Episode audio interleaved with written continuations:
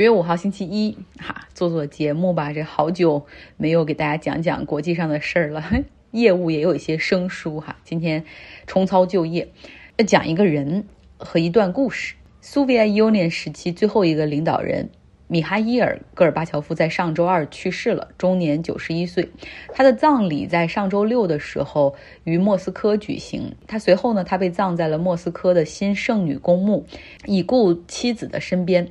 俄罗斯总统普京并没有出席葬礼，其实这也是一种态度的表达，就是不太认可他的这个 legacy，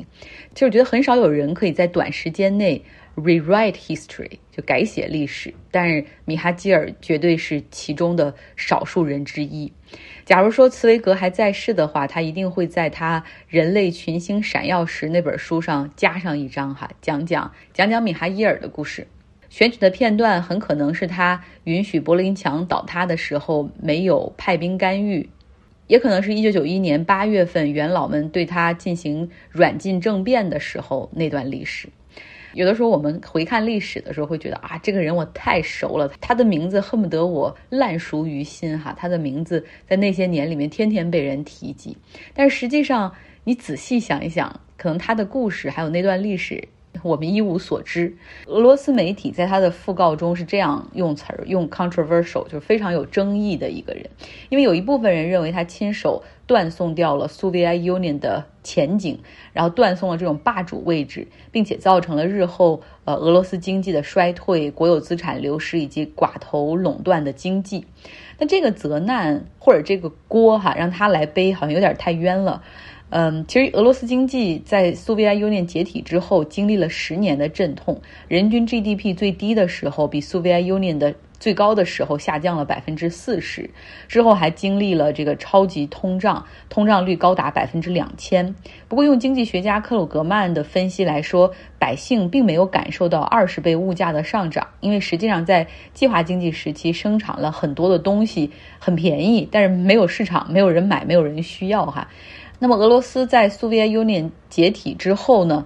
它是俄罗斯共和国，然后俄罗斯共和国的总统是叶利钦，他来当政。其实这种经济的问题以及后面怎么样进行私有化，更多是他的问题哈。那我们再往前看，苏维埃 Union 它经济上的高速增长，实际上结束于七十年代中后期。我们之前看那本书，就是《俄罗斯的千年往事》里面也详细的讲了。勃列日涅夫执政了十八年之后，其实经济到后期已经比较糟糕了。那领导层在他过世之后呢，也进入到了一段频繁更迭的阶段。主要是上来的人年纪太大了，身体不好，像安德罗波夫十五个月就去世了，然后切尔年科十三个月就去世了。在这两个时期里面，他们。中间哈，第一个人安德罗波夫是希望能够放松管制，然后发展计划经济，而后面那个切尔年科呢，又是比较偏保守的，所以就在这样的路途上来回纠结。到了一九八五年的时候，当切尔年科去世后二十四小时之内，哈，当时就决定必须要选出下一个领导人。五十四岁年富力强的米哈伊尔当选，但因为经济太糟糕了，他肯定是同意必须改革的哈，但是他又不愿意用改革二字，就怕刺激到保守派，所以用加速还有重建这样的词儿。米哈伊尔他出生在一个农民家庭，祖上两代都是农庄里面那种集体经济的积极分子，所以他很年轻的时候就加入到了组织，后面进入到了莫斯科国立大学攻读法律。呃，毕业之后呢，就是辗转一下就得到了安德罗波夫的赏识，哈，被他呃，因为他们都是有那种改革的思想，然后确定他为接班人，然后以此对他进行培养。所以，米哈伊尔在五十四岁成为了苏维埃 Union 的一把手之后，他其实对自己的那种进步思想或者改革思想是有克制的哈，并没有说用资本主义那一套发展经济，而是依旧坚持认为说生产资料应该国有化。他国有经济才是主体等等，但是不同于前任的是，他认为说要想做出好的决策、出台好的政策，你需要全面了解真实的情况，对吧？那你要允许大家说真话，而不是人人怕被责难，然后进行虚报或者是报喜不报忧。其中有两个事情的发生，强化了他放松对信息管制的决心。一个呢是。乌克兰切尔诺贝利核电站事故，哈，当地因为怕追责，去封锁了所有的信息，最后这个核污染物飘到其他国家，然后被外国先发现报道了。这个时候莫斯科哈还蒙在鼓里，且不说对当地的百姓造成了多少人的这种日后患病以及工作人员的死亡，那就是当从面子上来说，实际上他们也是非常尴尬的。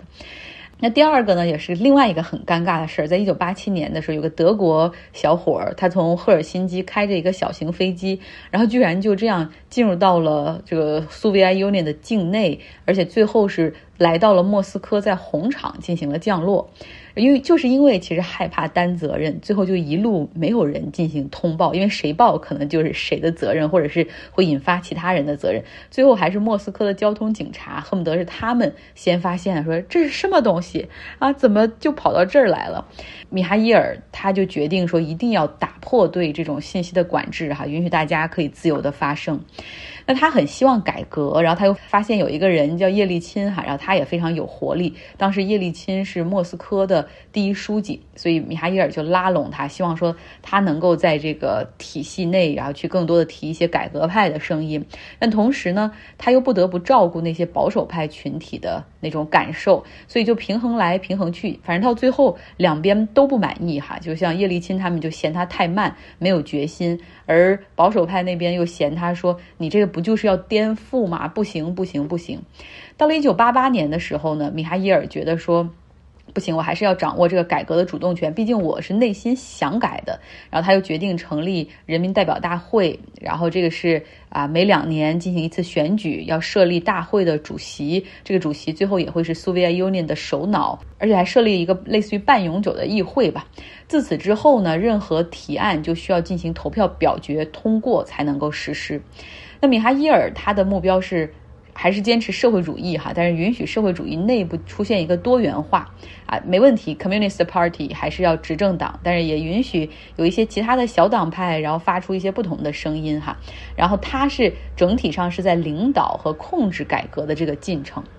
不过在这个进程之中呢，他越来越多的感受到的压力不是来自于保守派，而是来自于比自己更加自由、更加 liberal、更加 democracy 的这种叶利钦这边的压力。那像第一次召开全国人民代表大会的时候，电视上进行直播，百姓甚至请假在家进行观看，哇，那个会场上真是畅所欲言。所以当自由主义的这个。妖怪或者是精灵从牢房中被放出来之后，那你就再也没有办法把它抓住关回去哈。然后百姓们呢越发支持叶利钦的那种主张，比如说政治多元化、市场经济啊、全面开放、进行直接的民主选举等等。那到了一九九零年的时候，米哈伊尔基本上就失去了对改革的控制，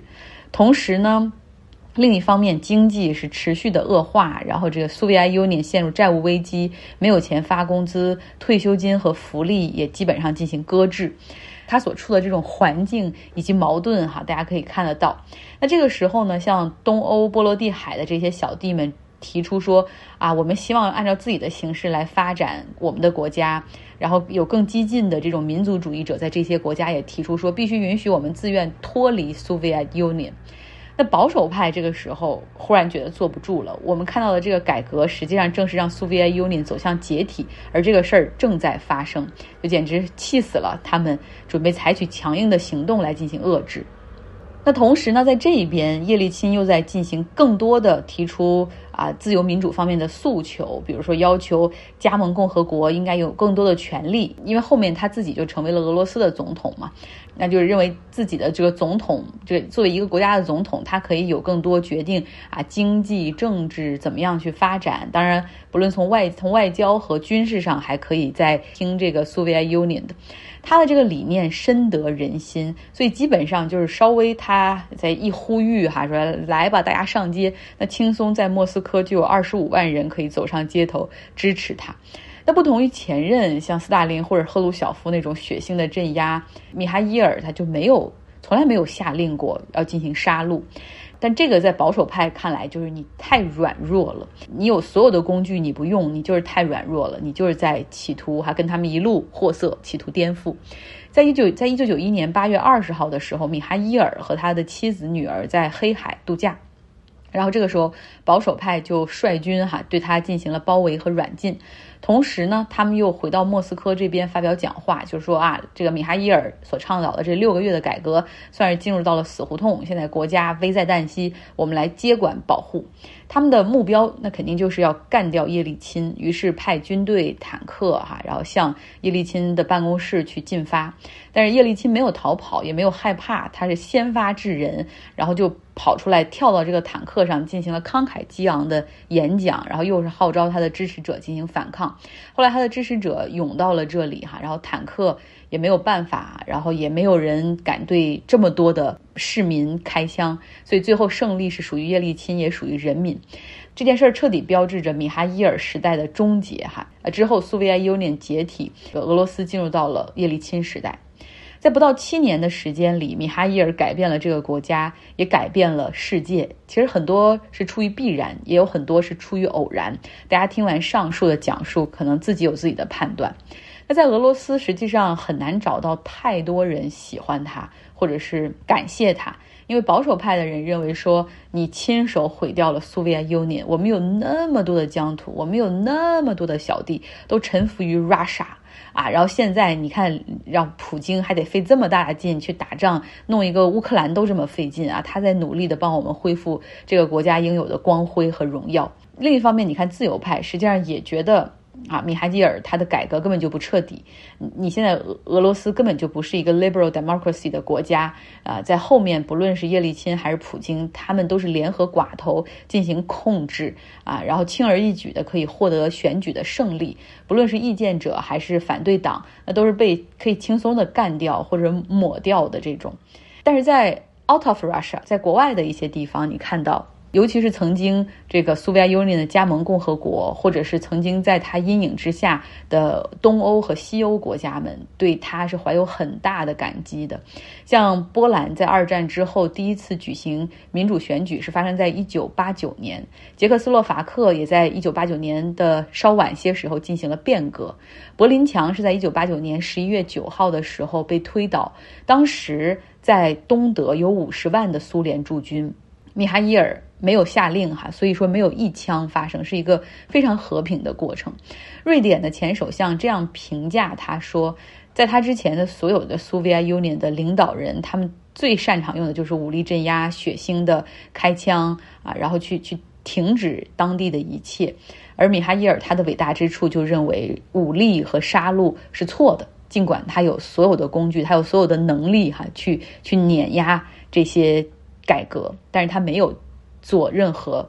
德国的总理舒尔茨哈也是发表了长文哈，对他表示感谢和纪念。就是说，如果没有他的话，就没有那么顺利的两德的统一。而德国人民是感谢他的。好了，今天的节目就是这样，给大家讲一讲他的故事。拜拜。